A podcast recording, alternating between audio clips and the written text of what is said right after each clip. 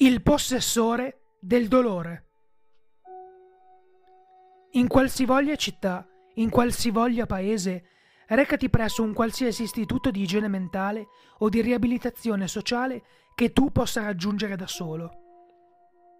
Quando giungi alla reception, chiedi all'impiegato di poter vedere colei che chiama se stessa il possessore del dolore.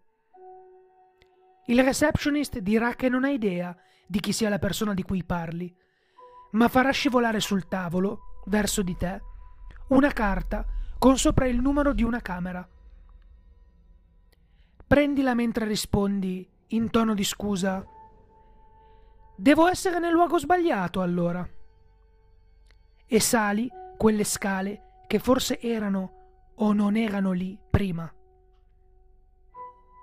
Mentre vaghi tra i corridoi in cerca della sua stanza, sentirai il più bel canto che tu abbia mai udito.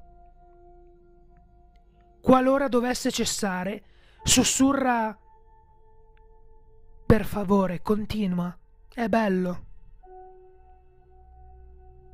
Ad ogni modo, il ritorno di quella melodia è l'ultima cosa che vuoi.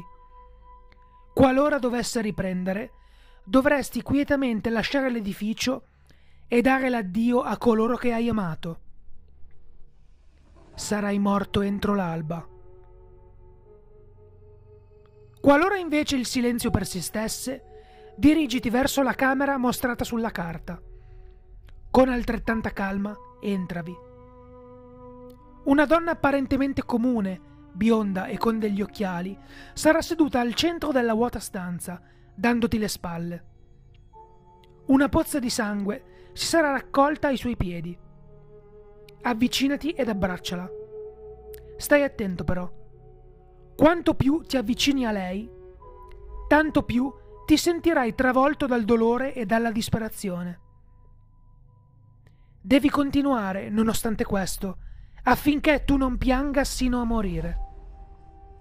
Resisti fino a quando non comincerà a piangere e chiedile da dove proviene il loro dolore?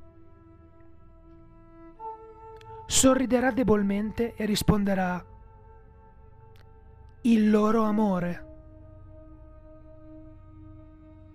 Ti porgerà dunque la sua mano e noterai un anello sul suo dito. Delicatamente prendiglielo, baciale il dorso della mano ed esci. L'anello è l'oggetto 212 di 538. Solo tu vedrai che l'amore può essere la cosa più dolorosa al mondo.